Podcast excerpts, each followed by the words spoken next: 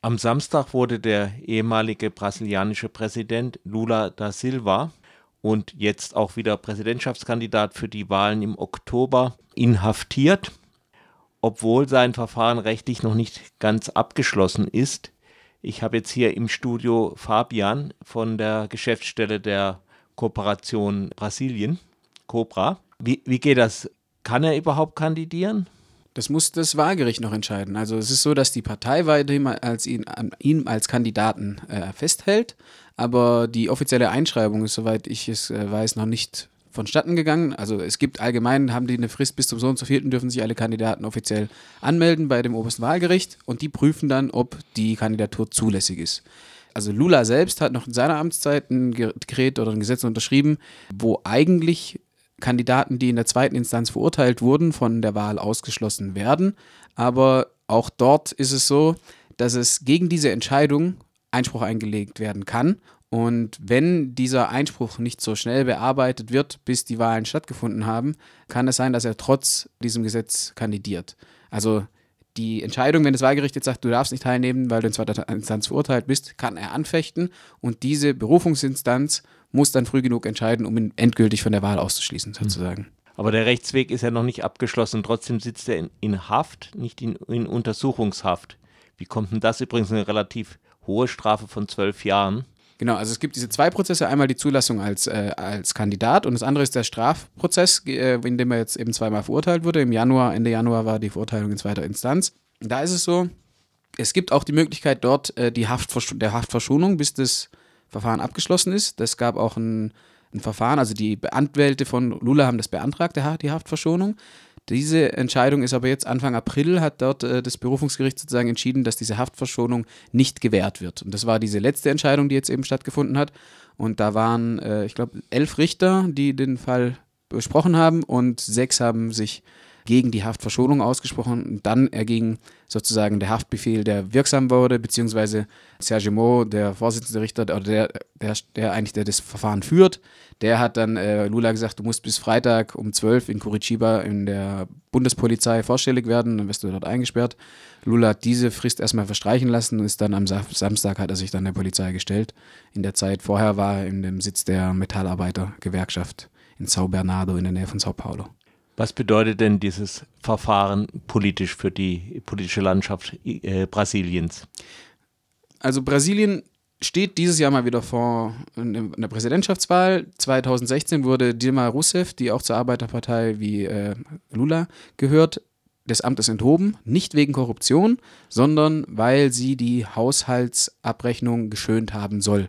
Also sie soll, es gab so direkt, also die Kredite von der staatlichen Bank an die Regierung und so und das haben alle anderen vorher auch gemacht, aber sie hat das tatsächlich, oder die Regierung, ihre Regierung hat es in einem größeren Ausmaß betrieben, aber auch diese Amtsenthebung war auf jeden Fall politisch motiviert, äh, das kann man ganz klar sagen. Ging rechtlich mit, äh, also wurde im Rahmen der Verfassung gemacht, aber ist auf jeden Fall politisch motiviert, jetzt keine großen Vergehen. Eigentlich ist diese Amtserhebung nur wegen schwerwiegender Vergehen gegen die Pflichten der Präsidentin äh, sozusagen möglich.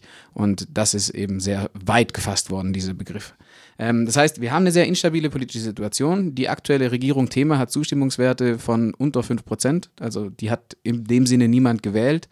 Der ist zwar damals als Vize von Dilma irgendwie ähm, angetreten im Wahlkampf, aber niemand wählt den Vize in Brasilien, alle wählen den Präsidenten. Mhm. Ähm, und der hing dann halt mit dran, hat dann im Endeffekt den Putsch unterstützt, hat danach mit den demokratischen Institutionen auch rigoros aufgeräumt, also hat die Anzahl der Ministerien halbiert, ganz viele Leute rausgeworfen, danach ein Kabinett äh, präsentiert, das aus weißen, reichen Männern besteht, also eine überhaupt nicht widerspiegelnde äh, Bevölkerungsrepräsentation in dieser Regierung. Und so hat er dann neoliberale ähm, Maßnahmen durchgeführt, die Renten, das Renteneintrittsalter erhöht, die Rente an sich verringert. Leute haben nur noch Anrecht auf eine Rente, wenn sie eine gewisse Anzahl an Beitragsjahren haben, eine sehr hohe Anzahl an Beitragsjahren, die du in Brasilien fast niemand erreicht, weil es ganz viele informelle Arbeit auch gibt. Er selbst hat sich übrigens mit 52 in Rente äh, selbst versetzt, Frührente. Das heißt, wir haben eine sehr äh, demokratisch fragile Situation und in dieser, äh, in dieser Situation wird der ausrichtsreichste Kandidat für die Präsidentschaft, also die Umfragewerte sehen Lula alle mit großem Abstand vorne, ähm, wird im Prinzip durch diesen juristischen Prozess von der Wahl ausgeschlossen. Das ist das politische Manöver, das gerade stattfindet. Also für die Demokratie ist es natürlich sehr schwierig, wenn der aussichtsreichste Kandidat überhaupt nicht gewählt werden kann. Ähm, und da kann man natürlich sagen, na klar, ein verurteilter Verbrecher sollte auch nicht Präsident werden. Da muss man sich halt angucken, warum ist er denn verurteilt worden? Also es gibt ganz viele Korruptionsfälle in Brasilien mit der Operação Lava Jato.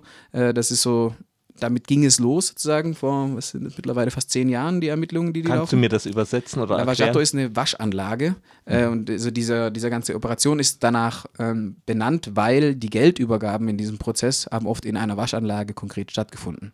Also haben Leute ihr Auto abgestellt und keine Ahnung, ich weiß nicht genau, wie es lief, ob sie dann einen Geldumschlag auf dem Beifahrersitz äh, liegen lassen haben und jemand von der Waschanlage hat das abgeholt oder und in die Waschmaschine gesteckt. Nee, nee, es ging ja wirklich um eine Autowaschanlage sozusagen. Also. Und ähm, das, das ist der Name dafür. Aber im Prinzip ausgehend davon gab es eben ganz viele Verfahren und Lula ist, Lulas Verfahren ist teilweise auch da drin, aber ihm wird konkret vorgeworfen, dass er ein Apartment am Strand von einem Baukonzern, von Odebrecht, äh, bekommen haben soll, als Gegenleistung, dass Odebrecht Staatsaufträge kriegt. Äh, nun ist es aber so, dass es außer einer Kronzeugenaussage keinerlei Beweise oder Zeugenaussagen in diese Richtung gibt. Also es gibt keine Beweise, dass er dieses Apartment je besessen hat. Es gibt keine Besitzurkunde, keinen Kaufvertrag, keinen Schenkungsvertrag, irgendwas. Also äh, es gibt keine physischen Beweise, dass er dieses Ding je besessen hat. Er sagt, das ist nicht meins, ich habe damit nichts zu tun. Es gibt nur diese Kronzeugenaussage. Und es ist halt jemand, der wegen einem anderen oder wegen einem ähnlichen Bestechungsskandal das Verfahren gemacht wurde und dem kriegt man dann die Möglichkeit, wenn du uns Informationen vermittelst, die uns andere Fische an den Haken liefern, dann ist dein Strafmaß wird dann vermindert. Das heißt, nur diese Zeugenaussage ist das Indiz dafür, dass ihm dieses äh, Apartment gehört. Und das ist die Grundlage für seine Verurteilung in zweiter Instanz mittlerweile schon. Also es ist sehr fraglich, ob er überhaupt in diesen Korruptionsskandal persönlich verwickelt war.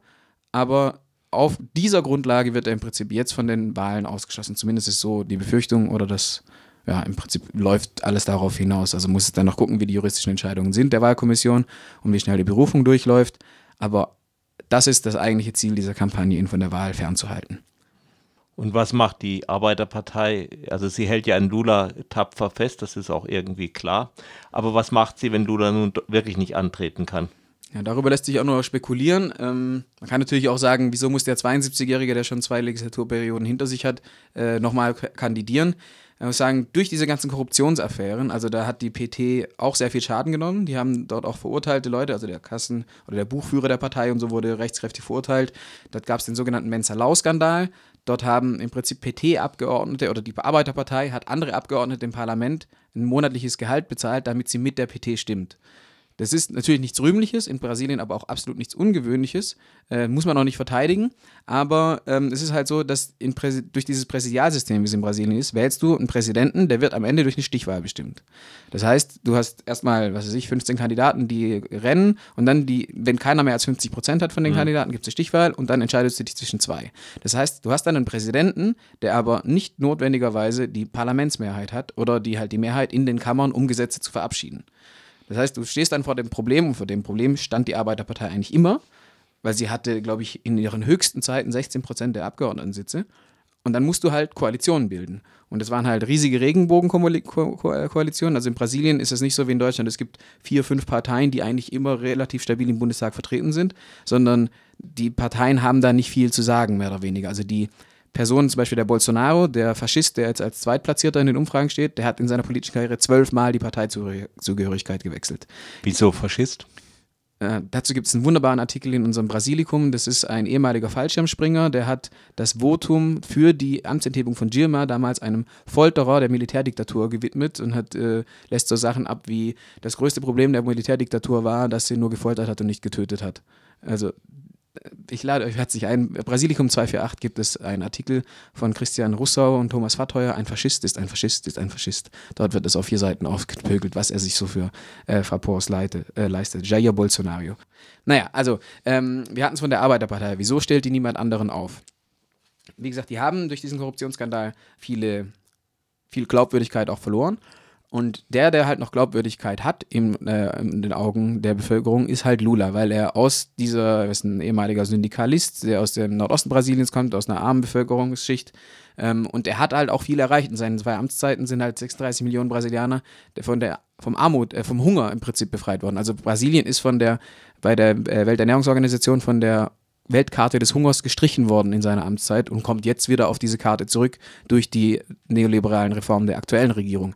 Also viele Leute haben unter Lula einen sozialen Aufstieg erlangt, das ist, das ist sicher. Man kann natürlich jetzt auch sagen, war begünstigt durch die Weltkonjunktur und den Energiehunger oder den Ressourcenhunger Chinas und so weiter. Man, klar, man bewegt sich immer in dem Zeitpunkt, wo man auch irgendwie halt Präsident ist, aber de facto ist es Brasilien, in der Amtszeit von Lula sehr viel besser gegangen, als es heute, als es heute dasteht im Endeffekt. Also deswegen hat Lula einfach ein relativ hohes Standing in der Bevölkerung und ist auf jeden Fall der aussichtsreichste Kandidat. Wenn er jetzt nicht kandidieren darf, gibt es verschiedene Spekulationen, ob der äh, Gouverneur von Bahia, ist ein Bundesstaat in Brasilien, ob der der Kandidat wird. Der ist halt eher im Nordosten nur sozusagen ähm, berühmt oder bekannt.